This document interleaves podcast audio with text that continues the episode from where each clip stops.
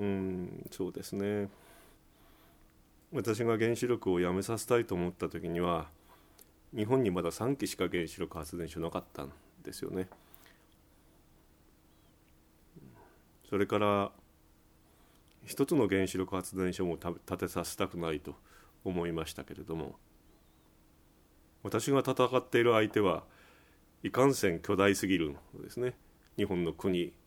その周りに電力会社という巨大な企業が加わってそして原子力産業その周りに土建屋さんが 加わってそこで働いてる労働者、まあ、労働組合という人たちがまた原子力の旗を振って、え、さらにはマスコミがその一緒になって旗を振るというそういうことでしたから私なんかがいくら抵抗しようとしても次々と敗北していって今54期あるですからずっと負け負けてくるということですから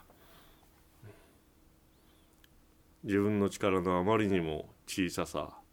というか、えー、そのことが情けなくて嫌になるというようなことは何度も何度もありましたね。でもそんなことしょうがないわけですから自分のできることをやろうとだけです。だって誰でもそうですけれども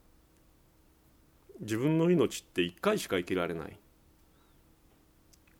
時間を逆戻りできない。だしあっちの道も行ってみたいこっちの道も行ってみたいと思ってもできないのであって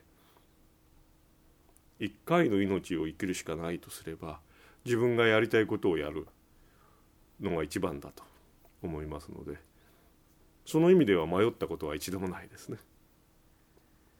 まあ、だから苦しい現実ですね。私を支えているのは。あまりにも私から見るとひどすぎると思うけれども、まあ、それがある限りは自分のやることもあるしやりたいと思う。それだけです。多分時が経って未来の世代は私たちに聞くと思いますよ。あの時お前は何をしていたと。聞くと思いますけれども。もう私は確かに力がなさすぎて負け続けたし今も